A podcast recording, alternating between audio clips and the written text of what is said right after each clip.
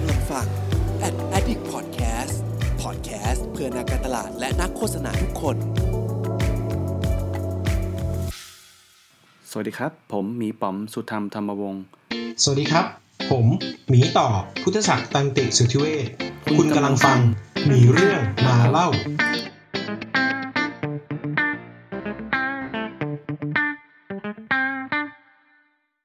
สวัสดีครับผมหมีป๋อมสุธรรมธรรมวงศ์ครับสวัสดีครับผมหมีต่อพุทธศักดิ์ตันติสุทธิเวชนะครับคุณกำลังฟังมีเรื่องมาเล่านะครับก็มีเรื่องมาเล่าจริงๆแล้วเป็นพอดแคสต์นะเพราะฉะนั้นวันนี้จริงๆแล้วหลายครั้งที่เราพูดกันเนี่ยเราอาจจะพยายามอธิบายให้เห็นภาพนิดนึงเผื่อคนฟังพอดแคสต์ด้วยในขณะที่คนที่ฟังพอดแคสต์อยู่ตอนนี้นะครับสมมุติว่าฟังย้อนหลังเนี่ยก็จะบอกว่าจริงๆแล้วเรามีการไลฟ์กันบ่อยครั้งนะครับสามารถมาดูย้อนหลังใน Facebook มีเรื่องมาเล่าได้นะครับผมโอเควันนี้แล้วก็วันนี้เราเชิญพี่ป๋อมเชิญครับผมแค่จะบอกว่าก็คือถ้าเกิดใครมาฟัง EP นี้เป็น EP แรกคือเรามีเนื้อหาหลากหลายมากแต่ว่าหลักๆเราจะไปที่ US data แล้วก็เรื่องรองลงมาที่เรามักจะชอบพูดคุยกันก็คือเป็นเรื่องของproduct เป็นเรื่องของ culture นะครับก็วันนี้ก็เป็นเรื่องนึงที่เรารู้สึกว่าน่าจะหยิบยกออกมาแล้วก็มา apply กับมุมมองของการเรียนรู้เรื่องของ culture ในองค์กรได้ด้วยนะวันนี้เราก็ผมได้ชวนน้องๆ2คนที่ไฟแรงมากๆนะครับจาก Base Playhouse นะครับเป็น founder ทั้ง2คนเนาะน้องหม่ำกับน้องแม็กนะครับมาชวนพูดคุยกันก็ยินดีต้อนรับอย่างเป็นทางการผมจะพามาจากหลังฉากกันนะครับเย้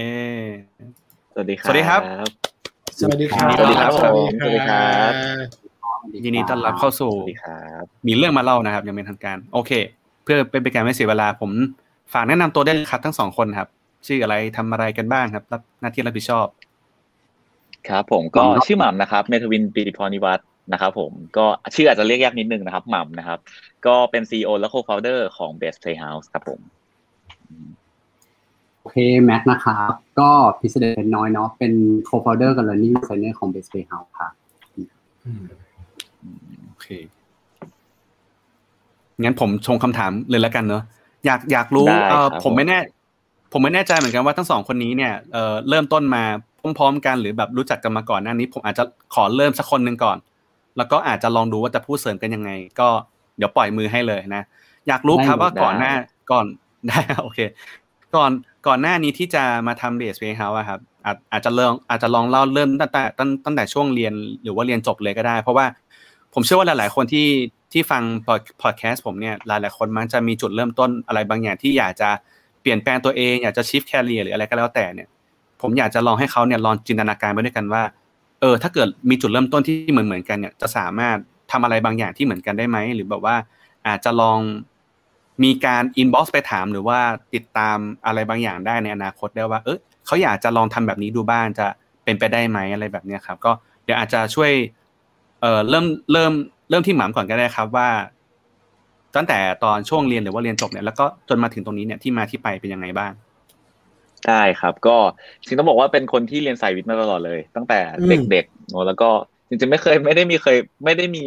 ยมีความฝันว่าอยากแบบจะมาทำในวงการศึกษาคือตัวเองไม่ได้เคยคิดว่าจะมาอยู่ในฟิลนี้มาก่อนเนาะตอนนั้นก็เรียนสายวิทย์มาแล้วก็เป็นคนที่ถูกปลูกฝังมาตลอดว่าต้องเข้าวิศวะสินะครับเพราะนั้นตอนนั้นพอจบม.ปลายก็เข้าคณะวิศวะจุฬาเลยตอนนั้นก็เข้าไปในสาขาตอนนั้นรู้แค่ว่าเราชอบเครื่องบินตอนนั้นมันมีสาขาที่เป็นภาควิชา Aerospace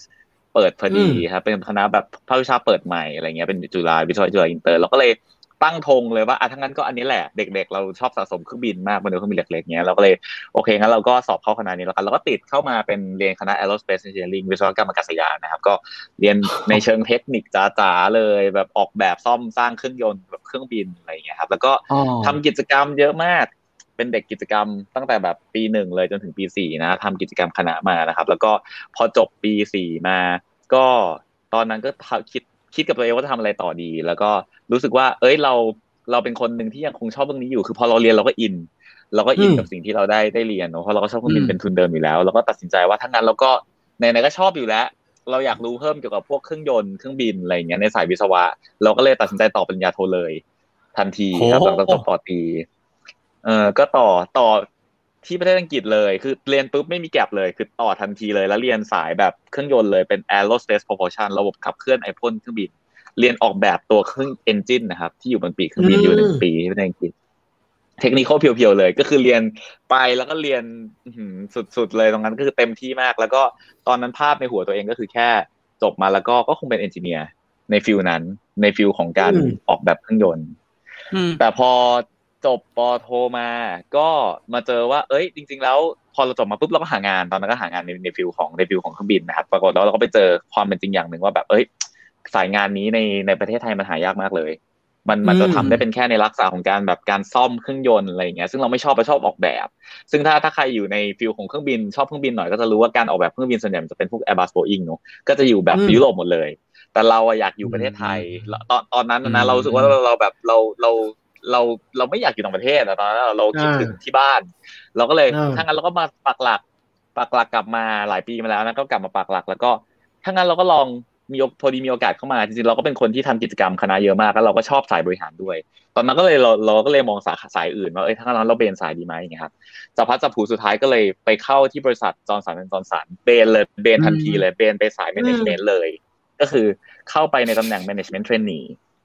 ก็คือไปในฟิลบริหารเลยจ๋าๆเลยครับก็คือเตรียมเป็นโครงการที่แบบเตรียมเป็นแมเนเจอร์ก็อยู่ที่จอห์นสันประมาณปี2ปีก็เป็นเหมือนเป็น talent ของเขาอ่ะเขาก็ส่งไปเทรนนิ่งที่อเมริกาประมาณ2ปีเทรนกับ innovation business leadership อะไรเงี้ยแล้วมันก็ทำให้เราเกิด learning อย่างนึงว่าเฮ้ยจริงๆแล้ว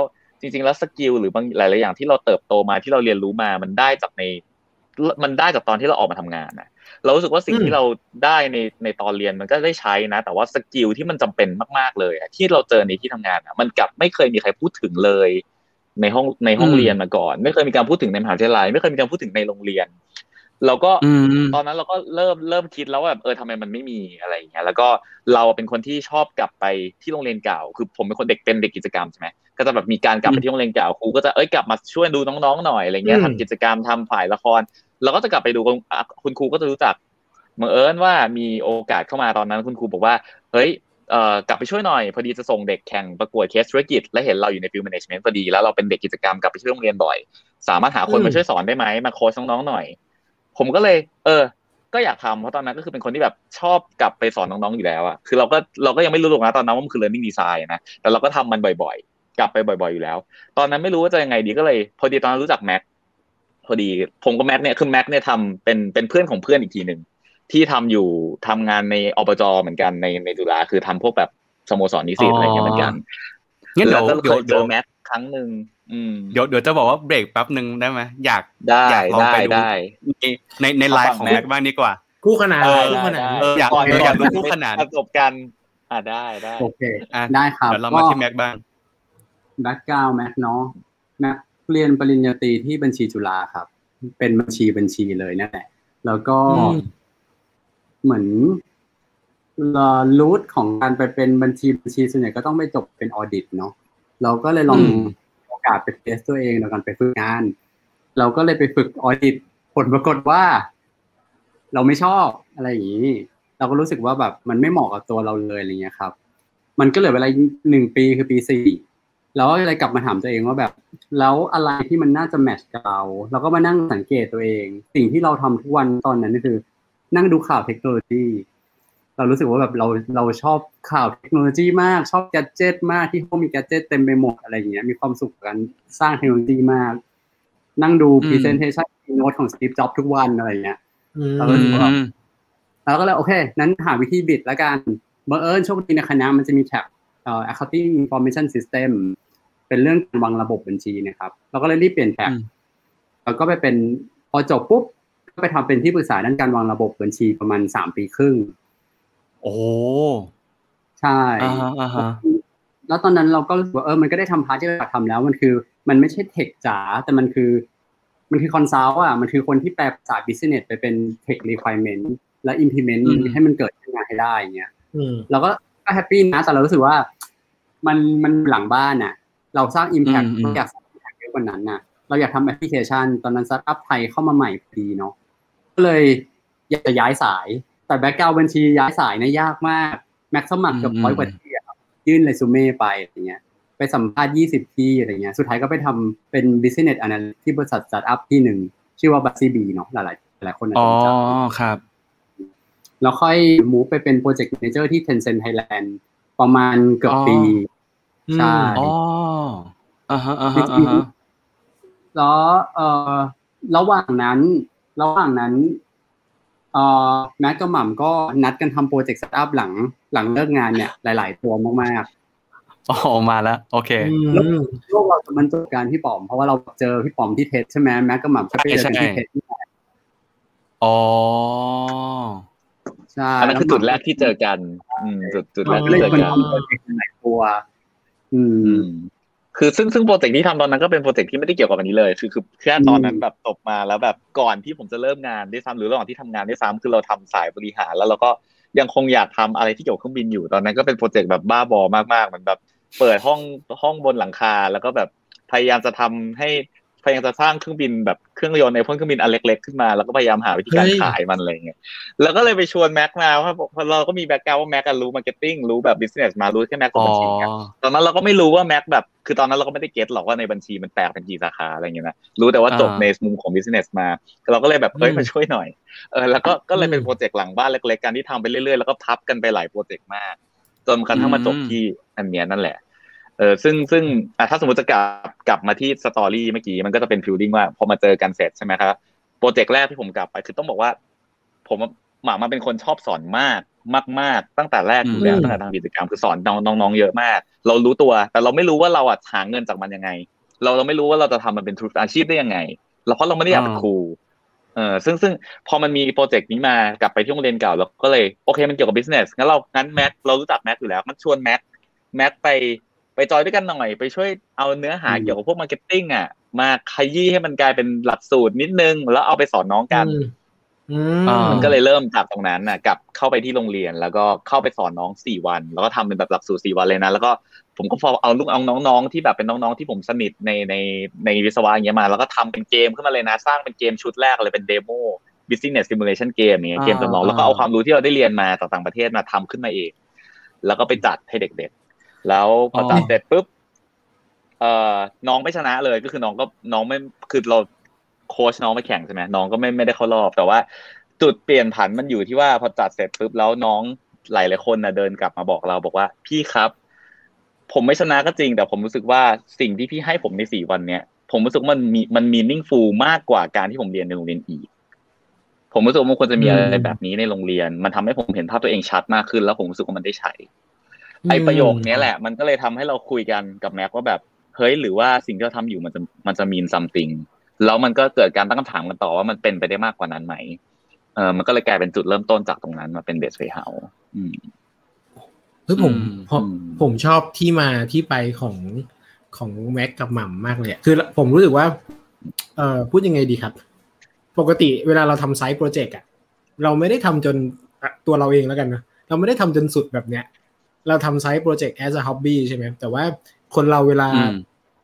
คือมันมีหลายคนที่บอกว่าเอ้ยไม่รู้จะทำอะไรดีเรียนจบมาชอบไม่ชอบอะไรซึ่งเวลาเราแนะนำน้องอ่ะเราก็จะบอกว่าเฮ้ยไปลองทำเยอะๆลองทำว่าตัวเองชอบอะไรแต่เราก็ไม่คิดว่าจะมีคนลองทำขนาดเนี้ยลองทำแบบลองทำแบบ business แบบว่าขายตัวเครื่องบินตัวเล็กเครื่องยนต์อะไรอย่างเงี้ยหรือว่าไปสอนคนไปสอนอะไรเงี้ยแล้วจนเจอสิ่งที่ชอบอ่ะเรารู้สึกว่าการทดลองทำอะไรเยอะๆมันพาเราไปเจอสิ่งที่อาจจะเป็นอนาคตหรือใช่หรือไม่ใช่หรือไม่รู้แหละแต่ว่ามันอาจจะเจอสิ่งที่เราชอบก็ได้เนอะเนี่ยเจ๋งมากเลยชอบขออนุญาตลองถามแม็กดูบ้างเมื่อกี้หม่ำอาจจะพูดเยอะแล้วแบ่งลองแบ่งให้หม่ำพูดแบ่งให้แม็กพูดบ้างนะอยากให้แม็กลองเล่าให้ฟังหน่อยว่าตั้งแต่ณวันนั้นที่ตัดสินใจที่ไปสอนมาร์เก็ตติ้งโรงเรียน4วันนั่นแหละแล้วมาถึงตรงนี้เนี่ยเรานิยามว่า Base Playhouse มันคืออะไรครับโอ้ถามยากว่าที่บอกเอาเหรอซะงั้นอ๋อยังไงดีอ่ะต้องบอกว่าเราเล่าแบบเร็วๆแล้วกันเนาะว่าเราพัฒนาอะไรมาบ้างตั้งแต่สอนไปสอนที่กทหม่อมก็ถามเราคุยกัน2คนรู้สึกว่าอันนี้กลายเป็น business ได้หรือเปล่าเราเทสตลาดเราเทสว่ามีคนยอมจ่ายเงินไหมปรากฏว่ามันมีตลาดนี้มันมีดีมานด์อยู่แล้วก็ขยายจากคอร์สเราเปิดคอร์สธุรกิจสอน entrepreneurship ให้เด็กมัธยมแล้วก็เข้าไปสอนเป็นหลักสูตรระยะยาวให้กับ โรงเรียนตอนนี้ก็ปีนี้สอน5โรงเรียนแบบตัวท็อปๆทั้งนั้นเลยนะครับเวลาสุดจะเล่า1ปีเลยสอนเรื่องการสร้างผู้ประกอบการให้น้องทำโปรเจกต์จริงขายจริงเลยอะไรเงี้ยมันก็มีโอกาสเข้ามาคือเราก็ไปสอนให้กับมหาลัยด้วยแล้วมันก็ไปสอนให้กับคอร์ปอเรทด้วยปีที่เราสอนคอร์ปอเรทเทรนนิ่งนะครับประมาณเกือบ10กว่าบริษัท30 40คอร์สอะไรเงี้ยแล้วก็ทำ education pool ด้วยหมายความว่าเรามี edtech pool ของตัวเองขอเงินจากที่ได้ขอ support จาก NA มาเนาะทำเป็นแบบเขาเรียกชื่อว่า Anarchate Board Game เป็นบอร์ดเกมกึ่งออนไลน์นี่ครับแล้วปัจจุบันกำลังทำเรียกว่าเป็น HR Tech อีกตัวหนึ่งละกันในการวัด ability ของมนุษย์อะไรเงี้ยชื่อ Scene ซึ่งที่เกริ่นมาทั้งหมดเพราะว่าพอต้องถามนิยามมาจะต้องบอก portfolio ก่อนไม่งั้นนิยามไม่ถูกเราโยนให้ถามนิยามดีกว่าฝากลองนิยามก่อนละกันผมมีคำถามในหัวต้องบอกว่าตอนนี้คำถามพี่ป๋องเป็นคำถามที่ยากมากเพราะว่าเราคุยกับแม็กมาตลอดเลยว่าจะเรียกตัวเองว่าอะไรดีคือมันนิยามมากๆคือเราจะบอกว่ามันเป็นโรงเรียนไหมเขาบอกมันก็ไม่ใช่เพราะเราไม่ได้อยากจะมองตัวเองเป็นโรงเรียนเรามองว่ามันคือสถานที่ที่จริงๆตอนเราเทอมชื่อBase Playhouseเราเรียกว่า Playhouse ในคอนเซ็ปต์ของ Playhouse มันคือบ้านมันคือที่ที่ปลอดภัยไม่เสี่ยงและสามารถเข้ามาเล่นได้และเกิดการเรียนรู้กลับไปอันนั้นก็คือคอนเซ็ปต์ของคำว่า Playhouse แล้ว Base มันก็คือเหมือน Foundation นะมันก็เลยเป็นชื่อ Base Playhouse มาจนถึงทุกวันนี้ซึ่งถ้าถามว่านิยามตัวเองไงคือเราแค่บอกแล้วว่าเราทำอะไรสิ่งที่เราทำคือเราคือออกแบบกระบวนการเรียนรู้เพื่อให้คนๆนึงเก่งจากจุดนึงไปอีกจุดนึงได้เพื่อตอบความสำเร็จในชีวิตของเขาอันนี้คือสิ่งที่เราทำโอเคมากเลยผมฟังแล้วรู้สึกว่าอินตามนะอินตามอยู่ผมเมื่อกี้พี่ผมป๊อปอัพคำถามในหัวผมอยากรู้มากเลยว่ามีวิชาอะไรบ้างตอนนี้ที่แบบที่สอนกันแบบอาจจะพูดเป็นท็อปปิกเนื้อหาก็ได้ครับเอาแบบที่แบบแมทอะไรได้คือถ้าเป็นของมัธยมอะครับวิชาหลักๆก็คือ entrepreneurship กับ business เลยนี่แหละจุดขายเด่นที่สุดของเราเนาะหลังจากเราทำ business ไปสักสอน business ไปสักปีนึงอะครับเราก็รู้สึกว่าเอ้ยมันมีอะไรที่มันขยายพอร์ตได้บ้างเรารีเสิร์ชกันแล้วก็พบว่าทักษะในศตวรรษที่11นั่นแหละ CC นั่นแหละครับ thinking 2 ตัวcritical thinking creativity เนาะแล้วก็ doing 2 ตัว collaboration communication อันนี้คือทักษะที่ไม่ว่าโลกจะเปลี่ยนไป AI จะเข้ามาอะไรจะเปลี่ยนไปก็ตามทักษะพวกนี้ต้องถูกใช้ในทุกอาชีพเราก็รู้สึกว่าโรงเรียนไทยการศึกษาไทยเติมนะแต่เติมอาจจะไม่ได้มีเวลาไปเติมแบบจริงจังขนาดนั้นเราก็เลยมันต้องเป็นบทบาทพวกเรานี่แหละที่จะเข้าไปเติมให้กับโรงเรียนหรือกับน้องๆมัธยมอันนี้ก็จะเป็นพอร์ตอีกพอร์ตนึงคือเรื่อง soft skill เงี้ยครับสำหรับเด็กมัธยมเนาะหม่ำลองของ corporate ทีนี้ในมุม corporate มันก็จะเป็นการบิดเอาไอ้ thinking 2 ตัวกับ doing 2 ตัวเมื่อกี้ครับมาใช้ในบริบทต่างๆแบบสมมุติ innovation เราก็จะบิดโอเคงั้น thinking กับdoing มันคือ foundation ของdesign thinking มันก็คือบิดเป็น innovation กับ design thinking อย่างเงี้ยหรือในมุมของ critical thinking อย่างเงี้ย outcome มันก็คือเอาไปสอนจัดกระบวนการให้คนคนนึงสามารถคิดได้เป็นระบบมากขึ้นตัดสินใจได้ sharp มากขึ้น look smart มากขึ้นในมุมของ thinking process ก็คือ critical thinking for business decision making อย่างเงี้ยครับหรือว่าในมุมของแบบการทำงานเป็นทีม teamwork collaboration leadership ทั้งในมุมของแบบ leadership level ที่foundation ที่สุดเป็นจนถึงแบบ leadership ที่เป็น organizational leadershipอะไรแบบนี้แล้วก็สิ่งที่เราแตะด้วยก็คือมีเรื่องของพวกเกมแอปพลิเคชันด้วยก็มันก็คือการใช้กระบวนการที่เราสั่งสมมานั่นแหละการใช้เกมมาออกแบบกระบวนการให้มันสนุกก็จะเป็นอีกหนึ่งหลักสูตรที่จัดให้กับ HR ที่อยากจะเอากระบวนการไปเพิ่ม HRD HR Development Program ให้กับคนในองค์กรอย่างเงี้ยครับมันก็จะแตะคือส่วนใหญ่ถ้าถามว่ามีเนื้อหาอะไรบ้างคือส่วนใหญ่ต้องบอกว่าวิธีการที่เราเวิร์คกับทาง corporate อ่ะมันจะไม่ได้มาเป็นสกิลเป็นตัวส่วนใหญ่แล้วมันจะมาในเวที่ว่าเรามองเป็นเหมือนคอนซัลท์มากกว่าคือโอเคคอร์ปอเรทยูมีปัญหาอะไรบ้างไหนลองเล่าให้เราฟังซิว่าปัญหาที่เจอคืออะไรแล้วอยากให้พนักงานที่เข้ามาคอร์สเนี่ยเขาทำอะไรได้นะจบไปแล้วหน้าที่เราก็คือเนื่องจากเราถือองค์ความรู้ของตัวพวก knowledge ของสกิลพวกนี้อยู่เยอะมากเรารู้จักมันแทบทุกตัวเพราะฉะนั้นสิ่งที่เราทำก็คือพอเรารับโจทย์มาปุ๊บเราก็จะช่วยเขาแตกองค์ประกอบให้ว่าถ้าอยากให้คนคนนี้ทำแบบนี้ได้ปัจจุบันเขาเป็นยังไงแล้วอยากให้เขาเป็นยังไงแล้วมีอะไรบ้างที่ต้องเติมแล้วก็สิ่งเหล่านั้นมาเป็น requirement แล้วออกแบบกระบวนการให้ เพราะนั้นมันก็จะวิ่งไปตาม thinking กับ doing แบบนี้แหละครับเพราะว่าคนมันก็แค่คิดแล้วก็ทำแต่แค่คิดกับทำตรงนั้นมันแตกไปเป็นเฟรมเวิร์คได้อีกเยอะแยะเต็มไปหมดเลยมันก็เลยได้หลากหลายมากถามหน่อยสิครับคือโอเคเข้าใจว่าครั้งแรกที่เข้าไปสอนน้องๆมัธยมเรื่อง entrepreneurship หรือว่าเรื่อง management เนี่ยมันอาจจะเป็นความบังเอิญจะพัดจะผลูแบบมีโอกาสเข้ามาเลยบางอย่างแต่มองเห็นอะไรถึงสร้างคอร์สนี้ขึ้นมาจริงจังซึ่งผมรู้สึกว่าน้อยมากที่คอร์สหรือสคูลหรืออะไรสักแห่งหนึ่งอ่ะมีตั้งใจจะสอนน้องๆมัธยมอะไรเงี้ยไม่ค่อยเคยเห็นทำไมถึงมีแบบภาพนี้ขึ้นมาอะไรเงี้ย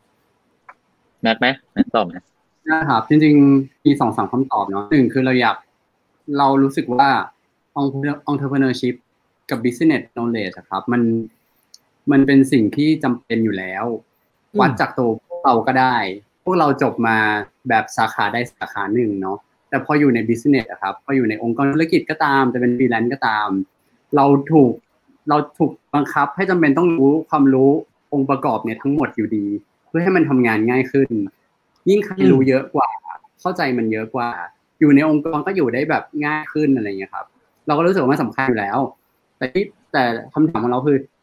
ระหว่างมัธยมปลายกับมหาวิทยาลัยเราจะเลือกอันไหนเนาะเราก็รู้สึกว่ามหาลัย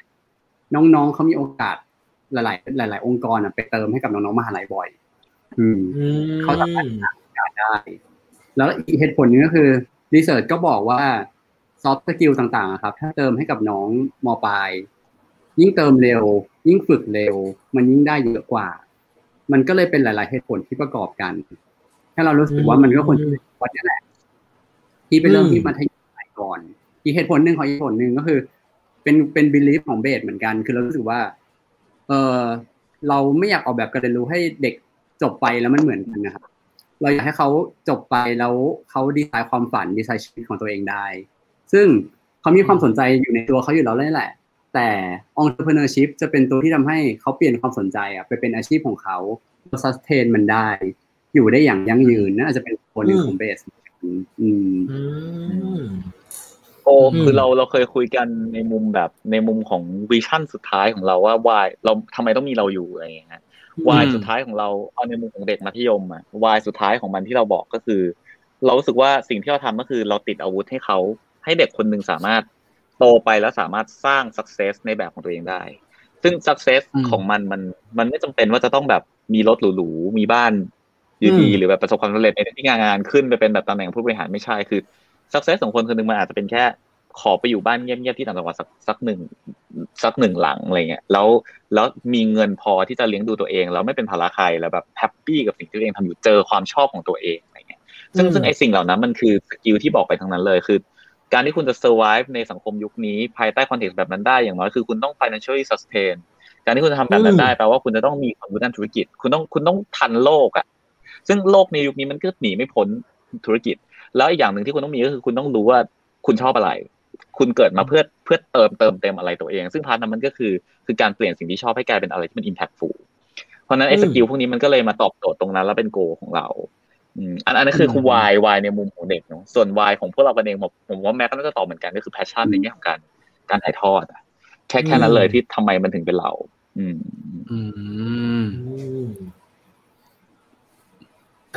ถ้างั้นถามต่อแล้วนะคิดว่าจริงๆแล้วการไปสอนไม่ว่าจะเป็นน้องๆมัธยมมหาวิทยาลัยหรือ corporate เนี่ยน่าจะมีวิธีการไปสอนวิธีการสร้างการเรียนรู้ที่แตกต่างกันก็เลยจะถามแหละว่าจริงๆแล้ว learning designer ที่ทาง Base Playhouse บอกว่านี่คือสิ่งที่ทำอยู่เนี่ยมันคืออะไรอธิบายin detail ได้ไหมฮะหรือว่าพอจะบอกก่อนหน้านี้มันมีหน้าที่นี้มันมีชื่อนี้อยู่หรือเปล่านี่ใครตอบดีแบบออนไลน์เอาไงหม่ำเดี๋ยวเกิดไหนก่อนก็ได้โอเค learning designer ใช่ไหมจริงๆต้องบอกว่าคือตอนแรกที่เราทำเราก็ไม่รู้หรอกว่าจริงๆแล้วมันมีคำนี้ไหมคือเราไม่เคยได้ยินชื่อนี้หรอกแต่จริงๆว่าเรารู้ว่าสิ่งที่เราทำคือเราเคยคุยกับแมทว่าสิ่งที่เราทำมันคือการทำให้คนคนหนึ่งมันเก่งขึ้น ซึ่งมันก็คือการเรียนรู้คือเราออกแบบเวิร์กช็อปออกแบบกระบวนการมันคือการเรียนรู้อย่างนึงแต่สิ่งที่เราแตกต่างเรามองว่าสิ่งที่เราไม่เคยเรียกตัวเองว่าครูเลยนะตอนที่เราเข้าไปสอนนะเพราะเรารู้สึกว่าครูมันมาพร้อมกับ definition บางอย่างซึ่งโรตรงนั้นมันก็คือครูก็มีโรของเขาในโรงเรียนแต่เราไม่ได้มองตัวเองเป็นครูเรามองเราเป็นคนที่เข้าใจกระบวนการเรียนรู้ของเด็กคนนึงกับเข้าใจกระบวนการเรียนรู้ของมนุษย์แล้วก็รู้ว่าสกิลที่สำคัญคืออะไรแล้วสิ่งที่เราทำมันคือการที่เรารู้ว่ากระบวนการที่คนคนนึงจะเก่งขึ้นมีองค์ประกอบอะไรบ้างถ้าสมมติจะแตะให้ชัดๆก็ knowledge skill mindset สมมติความรู้สกิลแล้วก็มุมมองชีวิตความคิดอะไรอย่างเงี้ยถ้าจะเอาในมุมแบบacademic หน่อยนะครับ3มิติ3อย่างที่บอกไปเมื่อกี้ก็ถ้าประกอบกันนะทำให้คนคนนึงเก่งขึ้นได้คือพูดง่ายคือทำอะไรได้ดีขึ้นได้สมมติจะขับรถเก่งก็ต้องรู้กฎจราจรรู้ว่าพวงมาลัยคืออะไรเบรกคืออะไรมีความรู้ถูกไหมครับแต่ทักษะมันคือต้องลงมือทำก็ต้องลองฝึกขับนะต้องลองถอยจอดลองหัดเลี้ยวต้องแอคชั่นมันถึงจะเกิด mindset มันอาจจะเป็นเมาไม่ขับอะไรเงี้ยมุมมองชุดความคิดเหล่านั้นที่ทำให้คนคนนึงขับรถได้เก่งสมมตินะผสมกันซึ่งสามอย่างนี้มันสร้างคนละอย่างเลยอ่ะคือห้องเรียนปัจจุบันในโรงเรียนมันมักจะโฟกัสไปที่อันแรกเป็นหลักเลยคือความรู้ knowledge คือการเลคเชอร์ knowledge อย่างเดียวซึ่งพอ knowledge อย่างเดียวปุ๊บอ่ะยิ่งเป็น knowledge ที่มันไม่ relate อ่ะใช่อันนึกภาพแบบเรียนสังคมเป็น knowledge ที่ไม่ได้แตะไปจนถึงว่าอ่ะแล้วรู้ไปทำไมวะมันก็ยิ่งเป็น knowledge ที่ทำให้ลืมแล้วก็ไม่ได้เอาไปใช้มันก็เลยไม่ได้ไปถึงจุดที่ทำให้ learning ที่แท้จริงมันเกิดได้แต่สิ่งที่เราทำมันก็คือเราทำความเข้าใจก่อนว่าถ้าอยากให้คนคนนี้ทำสิ่งนี้ได้ต้องมี knowledge skill mindset อะไรบ้าง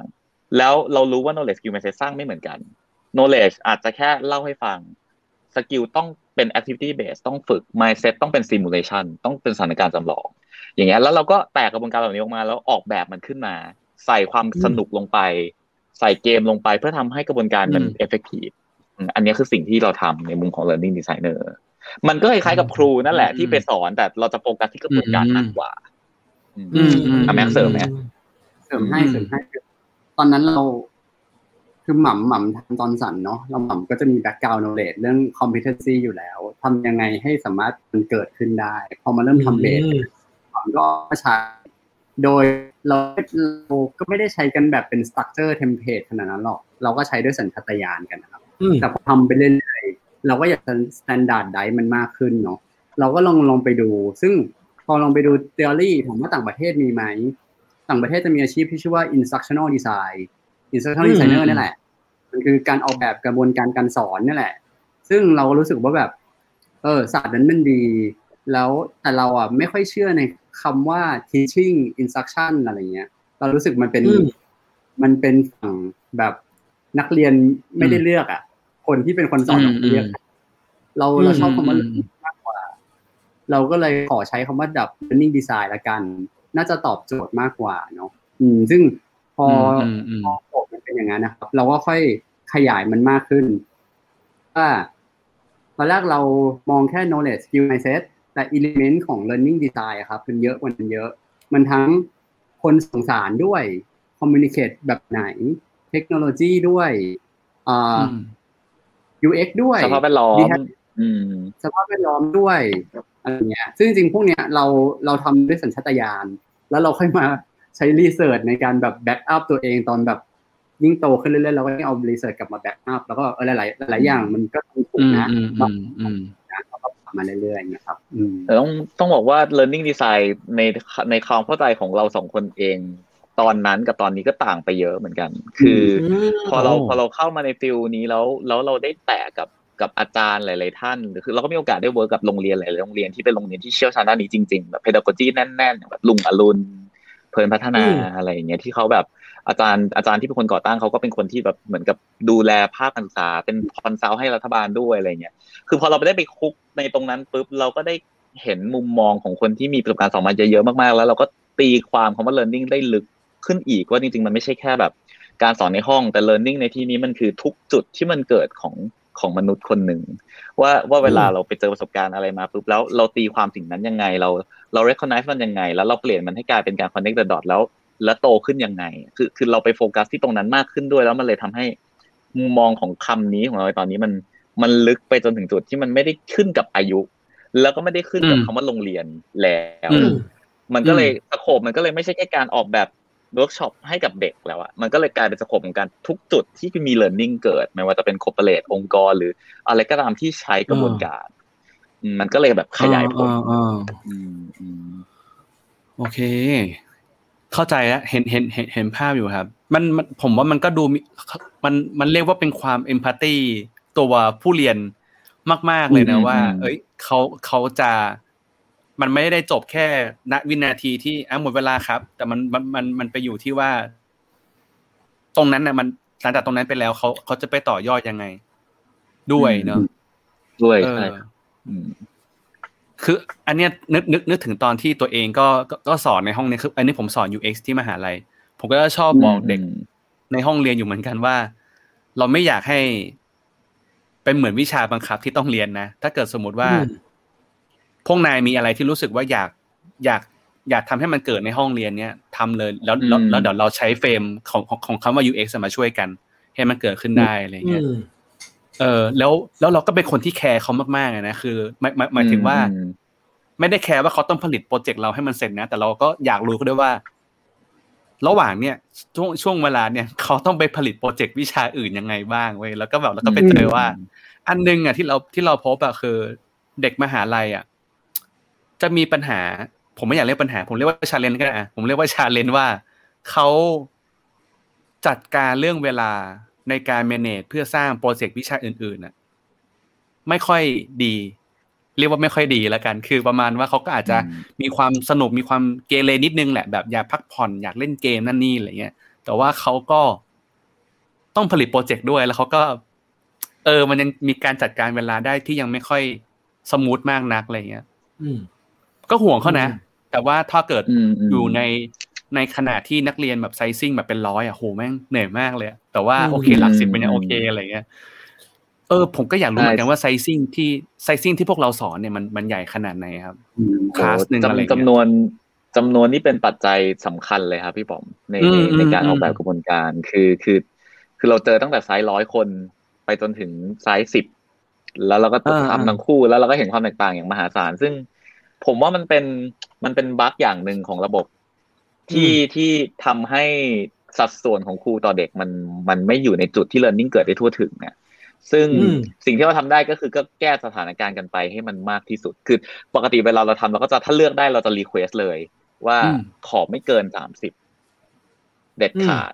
อะไรอย่างเงี้ยครับผมเด็ดขาดเลยแบบไม่เกินนี้ถ้าเป็นเด็กในห้องเรียนก็20จะสวยมากอะไรเงี้ยเพราะเรารู้ว่ามัน100ถ้ามันเป็น100มามัน learning มันไม่ effective อยู่แล้วคือถ้ามาท่านั้นเราก็จะบิดเลยว่าเราก็จะบิดเลยนี่เอาคำเลยว่างั้นสโคปเราคือแค่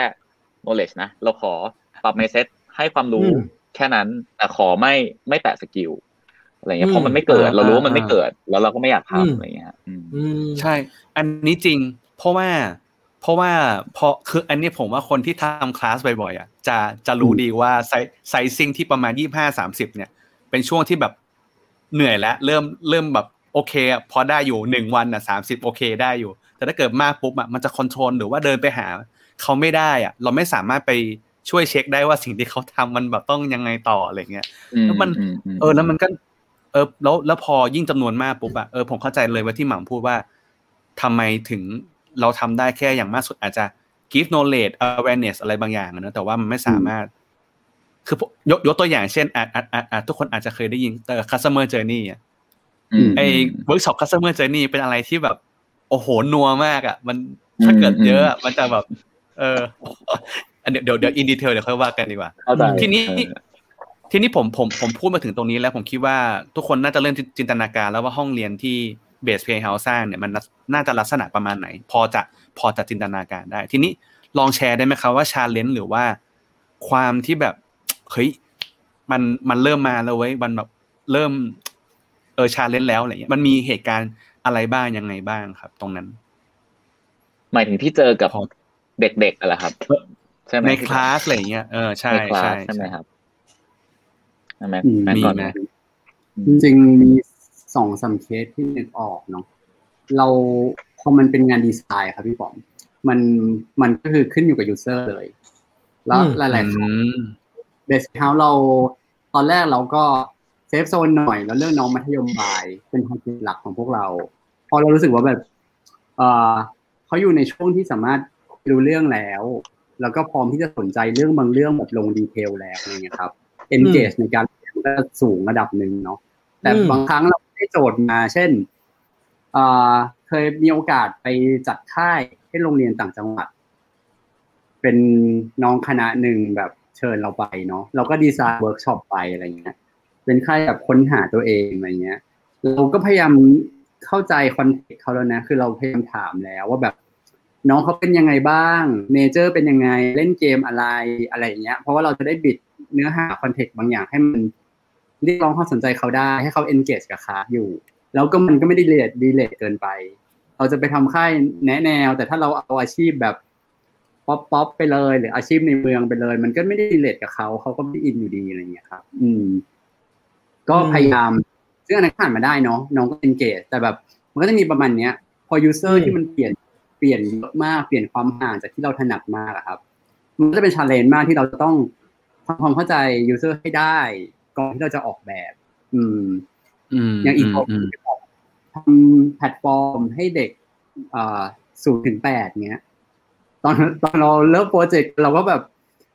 ให้คุยกันก่อนบอกเงื่อนไขกันก่อนว่าแบบเดี๋ยวเราจะพยายามเข้าใจนะแต่0ถึง8มันห่างจากพวกเราเยอะมากมันต้องใช้เวลาระดับนึงที่จะเข้าใจยูเซอร์ได้อะไรเงี้ยครับถ้าเป็น challenge ที่แม็กรู้สึกนั้นจะเป็นเรื่องเข้าใจยูเซอร์จริงคล้ายๆกันของผมก็จะคล้ายๆกันจริงๆเคสถ้ายกเคสที่ยากๆหน่อยก็จะเป็นเคสแบบในโรงเรียนอย่างเงี้ยเวลาเราไปสอนมันจะมีช่วงนึงที่ผมกับแม็กคือเรา2คนอยากจะรู้ว่าการเป็นครูจริงๆอ่ะคือเราทำเกี่ยวกับกระบวนการเรียนรู้เราอยากรู้ว่าการเป็นครูจะเป็นไงแล้วก็เข้าไปสอนที่โรงเรียนเลยเป็นครูพิเศษอะไรเงี้ยสอนอยู่2ปีในระหว่างทำ Base Playhouse ไปด้วยอย่างเงี้ยครับสอนของโทเนอร์นี่แหละใช่ก็เข้าไปสอนเลยแต่เป็นพาร์ทไทม์นะก็อาทิตย์นึงประมาณ3คาบที่บอกว่าเป็นคอร์สยาวปีนึงอย่างนี้ใช่ไหมฮะใช่หลักสูตรใช่ครับโอเคเราก็เข้าไปสอนเองเลยเพราะเราอยากจะไปเอ็มพาทายว่าคือเราอยากรู้ให้มันสุดอะว่าการไปเป็นครูในห้องเรียนจริงๆที่มันทัศนคติจริงๆมันเป็นยังไงแล้วเราก็เข้าไปสอนแล้วเราก็เจอชาเลนจ์เลยคือมันเป็นเรื่องของยูเซอร์เหมือนกันแบบที่แม็กบอกเมื่อกี้แล้วว่าสุดท้ายแล้วมันก็จะมีเด็กบางคนที่เข้ามาแล้วก็เขาไม่ได้อยากจะเรียนอะคือเขาไม่ได้อยากจะรู้สิ่งที่เราอยากจะให้ถูกไหมแต่ในฐานะที่เราเข้าไปเป็นครูประจำวิชาเขาเราก็ต้องสอนทีนี้คำถามคือแล้วทำยังไงเราจะมีวิธีการในการจูนเป้าหมายในชีวิตของเขาให้มาตรงกับสิ่งที่เราให้ในพาร์ทยังไงเพราะฉะนั้นมันก็จะเป็นการยากมากคือสิ่งที่เราทำก็ต้องใช้ปอดมหาศาลในการแบบคุยแยกต่างหากเพื่อเอ็มพาทายเขาและต้องทำความเข้าใจว่าเขาโกลไลฟ์โกลเขาคืออะไรและสาเหตุที่เขาไม่โอเคกับวิชานี้คือเพราะอะไรเขาคิดว่าเขาเข้าใจวิชานี้ว่ายังไงอะไรเงี้ยแล้วก็ต้องค่อยๆจูน trustสร้างความไว้วางใจว่าแบบเฮ้ยเราไม่ได้มาเพื่อมาให้เกียรติอยู่อย่างเดียวนะเราเข้ามาเพื่อเราต้องอยากให้อยู่ success เหมือนกันเรามาจูนกันหน่อยไหมว่าในพาร์ทของน้องคนนี้เนี่ยจะมีวิธีการในการให้มันสิ่งที่เราให้อ่ะมันจะไปทำให้สิ่งที่เขาอยากเป็นน่ะมัน success ยังไงอย่างเคสที่เขาอยากเป็นหมอคือเป็นเด็กเรียนเก่งมากแบบ4หมดมั่นใจในตัวเองสูงมากอย่างเงี้ยแล้วอยากเป็นหมอแต่ดันต้องมาเรียนแทร็กธุรกิจซึ่งคนละทางกันกับหมอเลยในมุมมองของเขาอย่างเงี้ยวิชาที่เขาถนัดมากคือชีวะวิทย์อย่างเงี้ยเราก็ต้องมีที่การจูนโอเคขั้นเราทำความเข้าใจร่วมกันก่อนว่าหมอเนี่ยมันใช้สิ่งนี้ยังไงแล้วเราก็ต้องบิดกระบวนการเราเลยคือเราต้องออกแบบใหม่เฉพาะคนนี้เพื่อ personalize ให้น้องคนนี้สามารถใช้ต่อได้เราก็ต้องบิดเนื้อหากับหลักสูตรทั้งหมดให้เป็น context หมอสำหรับน้องคนนี้อย่างเงี้ยอันนี้ก็เป็น challengeแต่ว่าในห้องเรียนมันมีโทษทีพี่ต่อก่อนไม่แค่ครับผมพี่ต่อเลยฮะไม่ครับเอาคอนเทกต์ในห้องเรียนก่อนก็ได้ครับพี่ปอมก่อนก็ได้ครับอ๋อคือผมอ่ะกำลังจินตนาการว่าแต่ว่าคือถ้าเกิดหม่ำบอกว่าสอนในโรงเรียนเป็นแบบเหมือนครูคนนึงแสดงว่าอย่างแรกเลยคือนักเรียนก็ไม่ได้มีแค่น้อยคนน่ะไม่ใช่แค่นักเรียนหมอคนเดียวเอางี้ก่อนอันดับ2คือหม่ำก็ต้องไม่ได้สอนแค่1ห้องเรียนด้วยใช่ถูกปะมันต้องแบบเด็กมันจะเยอะมากนะถ้าเกิดเราต้องเทเลเมดเนื้อหาขนาดนั้นเลยเหรอโหคืออันเนี้ยต้องบอกว่ามันเป็นโชคดีอย่างนึงตรงที่ว่าโรงเรียนที่เราเข้าไปสอนตอนนั้นมันเป็นโรงเรียนที่เป็นโรงเรียนทางเลือกพอเป็นโรงเรียนทางเลือกปุ๊บเนี่ยจำนวนไซส์มันไม่ได้เยอะมากเราเลยทำแบบนั้นได้เนาะแต่พอยท์ที่พี่ป๋อมบอกเป็นพอยท์ที่ตอนที่เราเจอเคสเนี่ยเราผมก็คุยกันกับแม็กว่าแบบ เนี่ยแหละคือความหมายของคอนเซ็ปต์ของคำว่า personalized learning คือในมุมของ academic กับ education เราจะรู้ว่าสุดทางที่สุดของกระบวนการเรียนรู้ที่มันควรจะเป็นที่สุดของมนุษย์มันคือ personalized learning คือทุกคนควรจะมีเส้นทางการเรียนรู้ตามความสนใจของตัวเองแบบ 100% ถูกไหมครับอันนี้คือโรงเรียนที่มันควรจะเป็นแต่เราก็รู้ว่าด้วยระบบการศึกษาปัจจุบันด้วย system มันทำให้ personalized learning มันเกิดไม่ได้อยู่แล้วคือที่เราทำได้ก็คือแค่ personalize ให้เฉพาะคนที่ไม่แมทจริงๆแล้วแก้เป็นเคส by เคสไปเราทำเท่าที่ทำได้ภายใต้ระบบที่มันเอื้ออำนวยอย่างเงี้ยฮะเราเลยรู้สึกว่าเราไม่ที่โรงเรียนเพราะว่าสิ่งที่เราอยากคือความฝันของแม็กก็คืออยากเปิดโรงเรียนถ้าให้แม็กแชร์อย่างเงี้ยซึ่งสุดท้ายเราก็รู้สึกว่าสิ่งที่เราทำมันก็คือถ้าเรามีโรงเรียนสักโรงเรียนหนึ่งหรือเราสร้างสิ่งที่ขึ้นมาที่หนึ่งเพื่อให้เด็กสามารถ learning ได้อะเราต้องทำให้มัน personalize ได้จริงๆเพราะเรารู้ว่าการที่เด็กคนหนึ่งเข้ามาแล้วเราไม่ได้ตอบโกของเขาแบบทีละคนเนี่ยเขาก็ไม่สุดในทางของเขาได้อยู่ดีโอเคลึกเหมือนกันคำว่าลึกหมายถึงว่าเราต้องโฟกัสกับน้องๆคนเรียนลึกมากเลยสิ่งที่อยากถามเพิ่มมากันครับขยับขึ้นมาจากอันนี้อาจจะป๊อปอัพขึ้นมาแต่เป็นประสบการณ์ส่วนตัวคือจริงๆเราเป็นคนทำงานแต่ว่าถูกเชิญไปสอนบ่อยไปพูดนู่นไปพูดนี่ซึ่งเจอปัญหา 2-3 อย่างครับอย่างแรกคืออย่างที่บอก HRD เนี่ยเป็นคนจ้างเป็นคนชวนไปให้ไปสอนใครสักคนนึงสักกลุ่มนึงที่เราก็ไม่รู้ว่าเขาอยากเรียนแค่ไหนเราก็ไม่รู้ว่าเขาอยากเรียนหรือเปล่าที่บอกอันนี้อย่างแรกนะแล้วข้อ2เราในฐานะที่เป็นนี่ถามแทนเผื่อทุกคนเลยครับเราในฐานะที่เป็นหัวหน้าทีม lead ทีมแล้วเราต้องการสร้างกระบวนการเรียนรู้ภายในทีมอย่างเงี้ยซึ่งมันน่าจะคล้ายๆกันคือสร้างให้กับพนักงานบริษัทแล้วอะไรเงี้ยเรามีวิธีการออกแบบหรือว่ามีทิปแอนด์ทริคอะไรไหมครับที่อยากฝากไว้กับคนที่ต้องไปสอนหรือคนจัดอย่างเงี้ยที่แบบอ่ะถ้าเป็นพนักงานบริษัทหรือเป็นคนในบริษัทเนี่ยลองทำแบบนี้ดูหรือว่าลองมีโปรเซสแบบนี้มันน่าจะช่วยได้อะไรเงี้ยครับมีไหมฮะแม็กถ้าเป็นแม็กเนาะถ้าแม็กอยู่ในสถานการณ์นั้นนะครับแม็กก็อาจจะต้องทำความเข้าใจคนเรียนของเราก่อน motivation ของเขาครับคืออะไรเนาะเคสสุดก็คือเขาไม่อยากเรียนแต่ถูกบังคับมาเราก็เคยจัดคลาสอย่างนั้นอยู่เหมือนกันเราเคยได้โจทย์แบบนั้นมาเหมือนกันเราก็พยายามว่าแล้วเพนในการทำงานของเขาว่าเพนในชีวิตของเขามันคืออะไรบ้างเรามองแบบนี้เป็นเหมือนกันแบบข้ามจากจุดหนึ่งไปอีกจุดหนึ่งด้วยความสามารถที่มากขึ้นเราอาจจะเอาตรงนั้นมาสร้างวายในการสร้างขามาว่าแบบมันคืออะไรนะมันอาจจะให้คุณโซกบางอย่างในชีวิตได้ชีวิตคุณง่ายขึ้นนะอันนี้เป็น point 1เนาะ motivation point ที่2คืออาจจะต้องดูว่าไอ้ที่อยากสอนคืออะไรแบบที่อยากสอนนะมันโซฟปัญหาอีกพาร์ทนึงคือเราชอบมองว่า learning มันเป็นเครื่องมือในการโซฟปัญหาครับดังนั้นเราจะพยายามมองด้วยเฟรมว่าเรากำลังโซฟปัญหาอะไรอยู่แล้วองค์ประกอบของโซลูชันที่เราเอาไปโซฟอ่ะมันแก้ปัญหาได้หมดหรือเปล่าเช่นเราพูดไปแต่จริงๆแล้วเขาติดเรื่องการหยิบสกิลไปใช้ต่อให้พูดคำว่า leadership element leadership เป็น100อย่างในโลกนี้แต่ถ้าไม่ได้ฝึกใน situation ที่ต้องเป็น leadership เขาก็ไม่มีอยู่ดีอย่างเงี้ยเพราะมันคือการแต่องค์ประกอบแหละเป็น knowledge mindset นั่นแหละแล้วลองออกแบบว่าเนเจอร์ของแต่ละตัววิธีการเติมการสร้างมันไม่เหมือนกันน่ะแค่จะต้องเลือกให้knowledge อาจจะต้องหาวิธีทำยังไงได้ให้เขาเข้าใจง่ายๆสกิลอาจจะมี situation ให้เขาได้ฝึกอะไรเงี้ยครับ mindset อาจจะต้องหาวิธีเปลี่ยนมุมมองเขาให้เจออะไรเงี้ยครับเนาะหมั่นเสริมได้จริงเหมือนที่แม็กบอกเลยแต่ว่าแค่รู้สึกว่าสิ่งเทคนิคนึงที่เราใช้บ่อยๆคือการเซตexpectation ร่วมกันผมว่าช็อตของการเซตเป้าหมายการเรียนรู้มันเป็นช็อตที่แบบสำคัญสำหรับการเริ่มต้นกระบวนการในการ learning นะครับคือมันคือการเซตเพื่อให้เข้าใจกันก่อนว่า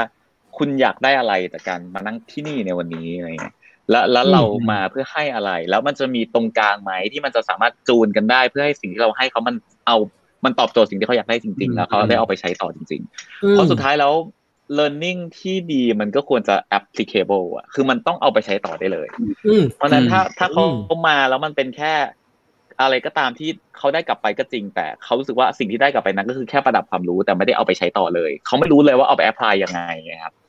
มันก็จะลืมอยู่ดีคือวันนึงมันก็จะหายไปจากตัวเขาอยู่ดีอะไรเงี้ยแล้วมันก็จะไม่ได้รีเลทอยู่ดีอะไรเงี้ยการเป็นการใช้ expectation ร่วมกันสำคัญเหมือนถ้าให้พูดตรงถ้าให้ฟังแล้วพอถ้าทำ product ก็คิดว่า learning เป็น product ที่ใช้แก้ไลฟ์เพนเป็นโซลูชันอะไรบางอย่างที่ต้องแก้เพนพอยท์ให้กับเขาได้คนเข้ามาเรียนได้เพื่อพาอีกจุดนึงอะไรอย่างเงี้ยอ๋อเดี๋ยวหยิบมองอย่างนั้นก็ผมว่ามองได้เลยมองอย่างนั้นน่าจะได้เลยใช่ครับเอาไว้หยิบไปใช้ครับขอบคุณมากครับพี่ป๋อมหมาตอนแรกพี่ป๋อมบอกว่าวันนี้ไม่หนักเมื่อกี้พี่ป๋อมเกริ่นไปตอนต้นรายการแล้วว่าตอนทุกทีก็จะเกิดว่าไม่หนักมันหมดจริงจังโดยไม่รู้ตัวครับหรือว่าจริงๆแล้วเราสองคนมันชอบชวนคนอื่นจริงจังผมขออนุญาตบิดนิดนึงคือจริงๆอ่ะมันมีคำถามนึงที่คิดว่าน่าจะตอบไปบ้างแล้วแหละเรื่องของการแอพพลายตรงนี้กับองค์กรอะไรเป็นยังไงบ้างเนี่ยผมขออนุญาตปิดด้วยคำถามสุดท้ายแล้วกันขออนุญาตเป็นคำถามสุดท้ายดีกว่าจะได้ไม่ใช้เวลานานมากเกินไปแล้วกันเนาะอยากรู้ว่าถ้าวันนี้เนี่ยสมมุติเรามาต้องพูดขออนุญาตแบบไม่ต้องดึงคำว่า Base Playhouse อะไรก็ได้นะสมมุติว่าวันนี้เนี่ยถ้าองค์กรเนี่ยที่ฟังอยู่อ่ะแบบอาจจะรู้สึกว่าเฮ้ยฉันจะต้องมีlearning design อะไรบางอย่างแล้วในองค์กรเนี่ยอยากคิดว่าน่าจะต้องเริ่มยังไงบ้างกับสิ่งนี้อยากจะ enableการเรียนรู้การออกแบบการเรียนรู้อะไรอย่างเงี้ยจะต้องเริ่มจากอะไรยังไงบ้างครับหรือคนที่ทำหน้าที่นี้ต้องเป็นยังไงบ้างอะไรยังเครียดอยู่ไหมคำถามผมว่าก็เครียดนะผมว่าก็เครียดหรอผมก่อนก็ได้ผมว่ามันต้องกลับไปที่ทำความเข้าใจ2อย่างไม่รู้นะถ้าสมมุติในมุมการออกแบบกระบวนการนะอย่างแรกคือที่แม็กบอกไปแล้วตอนแรกก็คือต้องใช้เวลาในการไป empathize learner แบบมหาศาลเลยทุกคนเลยด้วยว่าแบบคนที่เข้ามาเป็นใครแล้วเราจะสกรีนเขาเข้ามาให้อยู่ในกลุ่มเดียวกันยังไงเพราะว่าแต่ละคนเวลาเข้ามาก็ expectation ไม่เหมือนกันเราก็ต้องมีวิธีการในการ select target เข้ามาให้เป็นคนที่มีความ expectation ใกล้เคียงกันเข้ามาเพื่อให้การจัดกระบวนการมัน effectiveว่าอันนี้คืออย่างแรกคือเข้าใจ learner ก่อนนะครับอันแรกอันที่สองคือเข้าใจ learning outcome ของตัวเองผมว่าคือเราเคยเวิร์คกับองค์กรมาหลายที่เรารู้สึกว่าหลายๆองค์กรตายที่จุดนี้เนี่ยคือเขารู้จักคนเขาดีมากอยู่แล้วแต่สิ่งที่เขาไม่รู้จักเลยคือเขาไม่รู้ว่าเขาอยากได้อะไรคือเขาเข้ามาโดยที่โจทย์บางทีเขาโจทย์เขาไม่เคลียร์ว่าเขาอยากได้อะไรซึ่งเราก็ต้องคอยต้อนให้ว่าแบบโอเคสิ่งที่อยากให้ทำได้คืออะไรแบบเนี้ยซึ่งการที่เรามีโจทย์ที่ชัดเจนว่าสิ่งที่อยากให้เขาทำได้คืออะไรครับมันจะนำไปสู่การคิดต่อว่าถ้าอยากให้เขาทำสิ่งนี้ได้อะตัวแก่นของกระบวนการหรือแก่นของ competency และการแก่นของชุดความสามารถชุดไหนที่มันควรจะต้องหยิบมาออกแบบเพราะว่าถ้ามันเริ่มจาก2อันนี้ไม่ได้อะถ้าเราไม่รู้จัก learner เราก็จะไม่รู้สกิลแก็บเขาถ้าเราไม่รู้สกิลแก็บเขาเราก็จะไม่รู้ว่าเราจะให้อะไรเขาเพราะนั้นแล้วพอไม่มี2ตัวนี้ปุ๊บมันก็จะออกแบบไม่ได้นะผมว่าการเข้าใจ2ตัวนี้สำคัญที่สุดอารมณ์ก็เหมือนแบบรู้จัก user แล้วก็รู้จักว่ารู้จักความหมายของ user คืออะไรเป้าหมายใช่ครับครับแม็กอะครับนักนี้เถอะไหมหรอตอน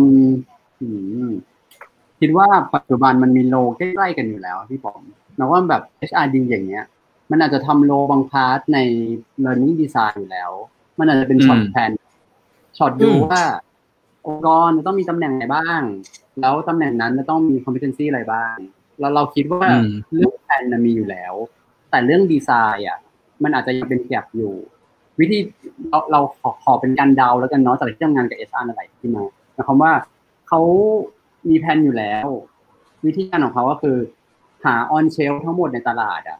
ว่าในตลาดมีอะไรที่มาเติมแผนเขาได้บ้างแต่แน่นอนเอาแผนในเชลฟ์ออนเชลฟ์ทั้งหมดอ่ะมันคือ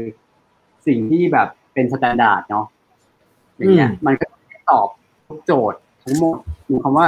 พนักงานก็จะไม่ได้ 100% เท่าที่เขาอยากเรียนรู้ให้ได้อะไรอย่างเงี้ยถ้าถามว่าองค์กรควร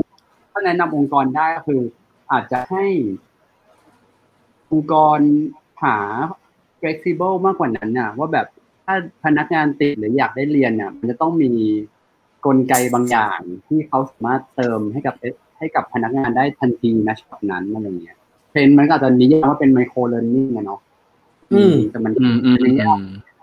ในไทยกับในโลกนั่นแหละเทรนด์ไมโครเลิร์นนิ่งมาแล้วแต่มันก็ยังไม่ได้มีใครสร้างแบบซิสเต็มที่ดีขนาดนั้นออกมาให้ได้อะไรอย่างเงี้ยครับแต่เวส่วนตัวบิลีฟส่วนตัวเชื่อว่าต่อให้พยายามแค่ไหนอ่ะปลายทางที่อยากให้ไปถึงอ่ะก็ยังเป็น self directed learning อยู่ดีหมายความว่าพนักงานเขาต้องมีกระบวนการ learning learn how to learn ในแบบของตัวเองเมื่อไหร่ที่ติดเขาจะต้องหาวิธีหาคำตอบอันนั้นมาให้ได้อะไรเงี้ย HR เป็นแค่คน support องค์กรให้ support เพราะว่ามันน่าจะ flexible มากกว่าส่วนตัวนะครับมีคำถามหนึ่งป๊อปอัพขึ้นมาแล้วอาจจะเป็นคำถามที่เครียดอีกแล้วคือผมรู้สึกว่ามันมีคำถามหนึ่งที่คนวัยทำงานดีกว่ามักจะมีคำถามเนี่ยอยู่บ่อยๆผมอาจจะได้ยินมาจากน้องๆก็ได้นะและเป็นคำถามที่ผมได้ยินอยู่เป็นประจำเลยคือเราจะทำยังไงถึงรู้ได้ว่าตัวเองชอบอะไรไม่ชอบอะไรมีวิธีการมีคำแนะนำยังไงบ้างกับคำถามนี้ครับจริงผมว่าไม่ใช่แค่คนทำงาน น่าจะเป็นคนทุกคนบนโลกนี้ เด็กมหาวิทยาลัยอย่างเงี้ยหรือแม้แต่เด็กมัธยมก็เป็นเพนพอยต์เดียวกันหมดเลยนะจริงผมว่าทฤษฎีมันเยอะมากแต่ว่าก็ยกทฤษฎีในแง่ของแพชชั่นมาแล้วกันจริงๆในทีมเบสเขาก็มีสเปเชียลิสต์ด้านนี้เหมือนกันเป็น positive psychologist คือคุณชมพู่เนาะอันนั้นก็เขาก็จะสเปเชียลิสต์ด้านนี้แล้วเวลามันมี point เกี่ยวกับเรื่องพวกนี้มันเป็นจิตวิทยาของมนุษย์เนาะแล้วก็จะคุยกันซึ่ง theory ที่เราคุยกันในเบสมันก็คือpassion มันต้อง develop คือความหมายของคำว่า passion ต้อง develop ก็คือมันไม่ใช่การหาครับคือเรามาเข้าใจมาตลอดว่า passion ต้องไปค้นหาถูกมั้ยเรามักเจอ passion หรือยังหรือเจอสิ่งที่ชอบหรือยังซึ่งพอเราเคยชินกับคำว่าเจอปุ๊บมันกลายเป็นเราติดภาพมาตลอดเลยว่าการที่เรารู้ได้ว่าเราชอบอะไรต้องเป็นการออกไปลองหลายๆอย่างแล้วก็พอเจอก็คือ yes เลยมันถูกแค่ครึ่งเดียวอ่ะคือไอ้ครึ่งในการออกไปลองอ่ะใช่แต่การเกิดของมันอ่ะมันจะไม่ใช่เกิดโดยการที่ไปเจอแล้ว yes stick ถูกเลยไม่ใช่คือคอนเซ็ปต์ของ passion มันในเชิงจิตวิทยามันคือเราต้องพอไปเจอเสร็จปุ๊บเราต้องใช้เวลากับมันมากพอด้วยในการล้มลุกคลุกคลานกับมันก่อนแล้วมันถึงจะค่อยๆเกิดแล้วเราตอบได้ว่ามันใช่หรือไม่ใช่เพราะนั้นถ้าการออกไป explore หรือการออกไปลองของเรามันเป็นแค่การไปแตะไปเวิร์คช็อปแค่1ครั้งแล้วเปลี่ยนไปเรื่อยๆอย่างเงี้ยไม่มีทางรู้เลยว่าเราชอบอะไรมันจะต้องเกิดจากการที่ไปแล้วทำซ้ำๆจนเรารู้จักมันเยอะขึ้นแล้วเราตอบได้ว่าอ๋อไอการทำซ้ำๆของเราเนี่ยเราเริ่มรู้สึกว่าเราทำไปเรื่อยๆแล้วเฮ้ยเวลามันเริ่มเดินเร็วขึ้นนะทำไปแล้วใจมันเต้นขึ้นทุกครั้งเลยนะแล้วพอเราตื่นมาตอนเช้าเรานึกถึงเรื่องนี้อีกแล้วเพราะเราทำมันมาเยอะมากแล้วเราคุกคีกับมันเยอะมากแล้วมันถึงค่อยๆ develop แล้วเราถึงจะมันว่าเนี่ยแหละคือแพชชั่นยากแค่ไหนหรือตื่นเช้าแค่ไหนก็ยอมตื่นมาทำอย่างเงี้ยคือมันต้องสั่งสมอะครับมันไม่ใช่ไปเจอแล้วเกิดเลยเท่าที่ฟังความหมายของแพชชั่นไม่ใช่คือการที่แบบไปเจอแล้วแบบว้าวฉันรู้สึกว่ามันเจ๋งจังเลยไม่ใช่สิ่งนั้นแต่มันคือการที่เราอยู่กับมันได้ทั้งวันใช่แล้วก็ต้องค่อยๆ develop แล้วเรายอมรับ challenge จากมันได้แบบเฮ้ยยากจังเฮ้ยแต่มันหวานในการเจอสิ่งยากหนึ่งโอ้ไม่ค่อยได้ยินจริงๆเป็นเรื่องที่เรารู้กันรู้สึกว่าแบบโอ้ mindset มันเปลี่ยนมากเพราะว่าถ้าคนเปลี่ยน mindset จากแค่คำว่าต้องตามหาให้เจอเป็น develop อะครับอันนี้มันจะเปลี่ยนแล้ว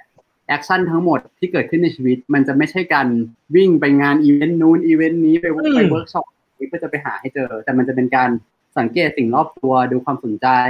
แล้วลองดูว่าโอเคนั้นเดี๋ยวเราเพิ่มความเข้มข้นของแอคชั่นเรามากขึ้นเรารู้สึกยังไงกับมันเราทำกับมันตลอดเลยอะไรเงี้ยก็จะเปลี่ยนนะ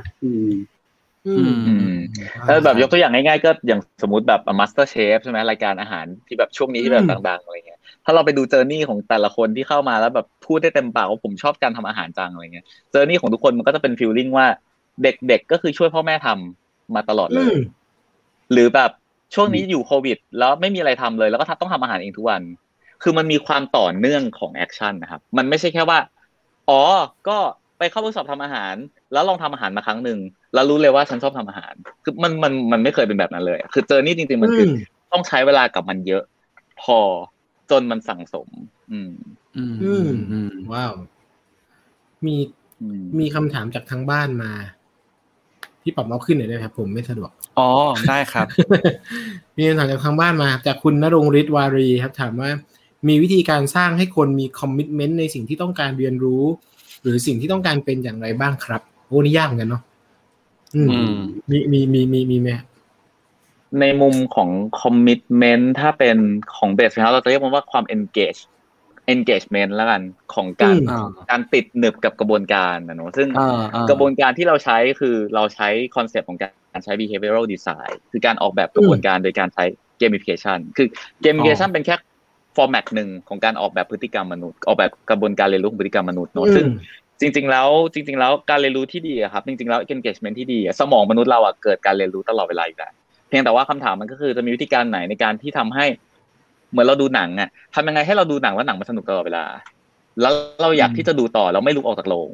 อันนั้นก็คือการเพิ่ม commitment หรือการเพิ่ม engagement ซึ่งถ้าเราสามารถทำให้กระบวนการของเราครับมันมี feeling เหมือนที่เขาดูหนังได้เกิดความสนุกตลอดเวลาแบบนั้นได้อ่ะเขาก็จะอยู่กับกระบวนการเรียนรู้นั้นเองตลอดทั้งวันโดยที่เขาไม่หยิบโน้ตบุ๊กขึ้นมาเช็คเมลเลยตอนเทรนนิ่งอันนั้นนะคือคอนเซ็ปต์ที่เราใช้ครับแสดงว่าก็ต้องมีวิธีการเช็คอัพอะไรบางอย่างว่าเขายังสนุกอยู่หรือเปล่าด้วยใช่ใช่ใช่ครับผมใช่แต่ผมเคยไปเจอคนที่ออกแบบเรื่องนี้เก่งๆคือปกติเวลาไปแบบไปเข้าค่ายบริษัทอะไรเงี้ย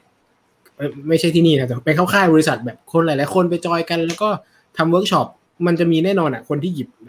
ฉันไม่จอยแล้วฉันหยิบโน้ตบุ๊กออกมาฉันหยิบมือถือออกมาเวลาไปนั่งในกลุ่มก็หยิบมือถือแบบไม่ได้จอยกับกลุ่มอ่ะแต่ว่าเราไปเจอคนที่พอออกแบบเก่งจริงๆอ่ะทุกคนมันแบบมันจะรับรู้ได้ถึงมวลพลังที่มันไหลเวียนอยู่ในห้องนี้มันสนุกมากอะไรเงี้ยโอเคนึกออกครับโอเคก็จริงๆเมื่อกี้ก็ถือว่าเป็นคำถามสุดท้ายไปแล้วนะก็คิดว่าน่าจะต้องขอปิดEP ประมาณนี้นะแต่ว่าก่อนจะปิดก่อนจะจากกันไปเดี๋ยวอาจจะฝากทางหม่ำกับแม็กหน่อยครับว่ามีอะไรอยากจะปิดท้ายไหมอัปเดตกันหน่อยอะไรเงี้ยครับได้ครับแม็กก่อนนะอ๋อพวกเราเหรอถ้าเป็นเรื่อง learning design เนาะขอพูดเรื่องนี้ learning design ละกันนะเดี๋ยวให้หม่ำฝากถึงเบสเป็นการส่งสคริปต์หน้าใหม่ได้เลยครับได้เลยถ้าเป็นเรื่อง learning design ก็คือแค่เป็น learning จากที่ทำมากันนะครับหมายความว่าถ้ามันมีศาสตร์บางศาสตร์ที่มันใหม่เนาะแล้วมันเข้ามามันอาจจะอยู่ต่างประเทศมันก่อนแล้วมันเข้ามาที่ไทยอะไรเงี้ยส่วนใหญ่เราแค่อยากให้มองศาสตร์นั้นให้มันลึกลองเข้าใจ element ของมันอะไรเงี้ยลองมาดูว่าโกของศาสตร์นั้นมันคืออะไรแล้วมันใช้กับงานเราได้พาร์ทไหนบ้างเวลาแบบศาสตร์ใหม่ๆเข้ามาเรามักก็จะตื่นเต้นว้าวแล้วก็อยากจะใช้อะไรเงี้ยแต่ถ้าเป็นทางของเราทำเรื่อง learning เนาะเราก็จะมาแตะองค์ประกอบก่อนแล้วลองดูว่าอันไหนเหมาะกับโกที่เราต้องไปใช้แล้วเราค่อยหยิบบางพาร์ทที่จะเป็นจริงๆไปใช้อย่างเงี้ยรู้สึกว่ามันจะ effective อ่ะในเชิง learning มัน effective อยู่แล้วเรียนรู้แค่สิ่งที่ใช้อันเนี้ย effective ไปอยู่แล้วอะไรเงี้ยครับประมาณองค์กรหรือว่าใครอยากจะเอาไปใช้อ่ะก็ลองไปทำความเข้าใจมันเนาะแล้วก็ลองหยิบพาร์ทที่จำเป็นกับชีวิตแล้วก็ลองไป practice เลยแล้วก็เรียนรู้จาก feedback ของมันอย่างเงี้ยครับน่าจะมีประโยชน์กับหลายคนมากขึ้นโอเคครับครับของหม่ำก็น่าจะสั้นๆเหมือนกันน่าจะเป็นแค่พอยว่าผมรู้สึกว่าเรารู้สึกว่าในยุคนี้คนให้แอบให้ความสำคัญกับกระบวนการค่อนข้างน้อยเนี่ยรู้สึกว่าเราไปโฟกัสที่ผลลัพธ์เยอะโดยที่เราลืมไปว่าการที่มันจะได้ผลลัพธ์ดีๆขนาดนั้นได้การออกแบบมันใช้ประสบการณ์และใช้เอฟฟอร์ตเยอะมากๆในการทำให้มันได้ถึงจุดๆนั้นอะไรแบบเนี้ยแล้วก็อยากให้กลับมามองตัวกระบวนการแล้วก็ใส่ใจกับตัวกระบวนการด้วยเพราะว่ามันส่งผลมากๆจริงๆกับกระบวนการเรียนรู้ที่มันใช่อะไรเงี้ยสุดท้ายแล้วสุดเบสของเราอย่างช่วงหลังๆมาปีสุดท้ายนี่ของเราอย่างปีล่าสุดเนี้ยเราก็จูนกันแล้วเราก็เปลี่ยนวิชั่นเราคือวิชั่นเราก็ชิฟไปกว้างขึ้นกว่าเดิมแล้วเราก็รู้ว่าสุดท้ายแล้วสิ่งที่เราโฟกัสของเบสไปเฮาไม่ว่าจะเป็นในขาองค์กรขาบริษัทขาโรงเรียนขาเด็กขาอะไรเงี้ยสุดท้ายเราโฟกัสที่กระบวนการจริงๆเรารู้สึกว่า โกของเราคือทำไงก็ได้ให้เกิดการเราสร้างกระบวนการรู้ที่ใช่ที่สุดอันนั้นคือโกของเราเลยกระบวนการรู้ที่ใช่ที่สุดเพื่อปลดล็อกความสามารถของคนอันนั้นคือโกสุดท้ายของ Base Playhouse ตอนนี้เลยแล้วก็สิ่งที่เราทำก็คือโฟกัสในการสร้างกระบวนการให้มันแมทช์ที่สุดในคอนดิชันที่เราได้มาเพราะเราบิลีฟว่ากระบวนการเรียนรู้ที่ดีมันปลดล็อกได้ทุกอย่างจริงๆอะไรอย่างเงี้ยครับก็อยากให้หันกลับมาโฟกัสที่ตัวกระบวนการให้เยอะๆประมาณนั้นครับอันนี้ถามเผื่อครับหมายถึงว่าถ้าตอนนี้โรงเรียนองค์กรอยากที่จะจัดกระบวนการเรียนรู้จัดเวิร์กช็อปจัดเทรนนิ่งภายในองค์กรก็ติดต่อไปที่เบสได้เลยถูกมั้ยครับใช่ครับผมก็จะขึ้นเว็บไซต์ดูคลิกเว็บไซต์ที่โชว์อยู่ตอนนี้ก็ได้ครับอันนี้จะเป็นเว็บสำหรับคอร์ปอเรทเนาะแต่ว่าถ้าสมมติว่าเป็นของพาร์ทเด็กหรือพาร์ทโรงเรียนอย่างเงี้ยก็เข้ามาที่เพจBase Playhouse ก็ได้นะครับผมใน Facebook หรือว่าติดต่อมาทาง LINE ก็ได้ @baseplayhouse เป็น Official Account นะครับเขียนติดกันเลยครับผมโอเคว้าวพี่ต่อฝากปิดหน่อยครับโอเคงั้นประมาณนี้สำหรับวันนี้ครับก็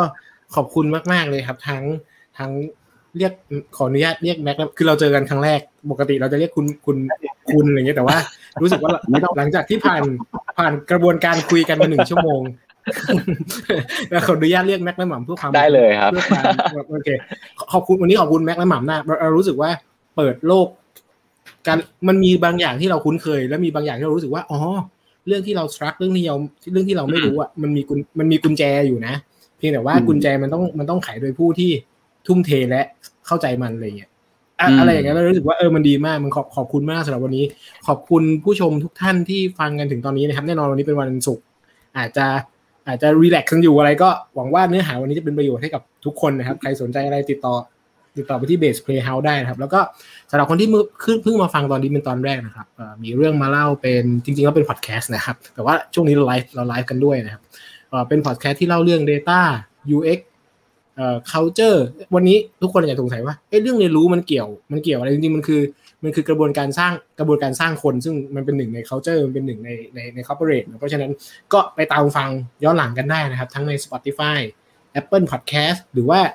ใครที่ฟัง podcast อยู่ตอนนี้มาฟังมาดูไลฟ์สดๆได้นะครับใน Facebook Live ของเรานะครับก็อีกอย่างนึงเราอยู่กับ partner ที่ชื่อ Addict นะครับ Addict ก็เป็น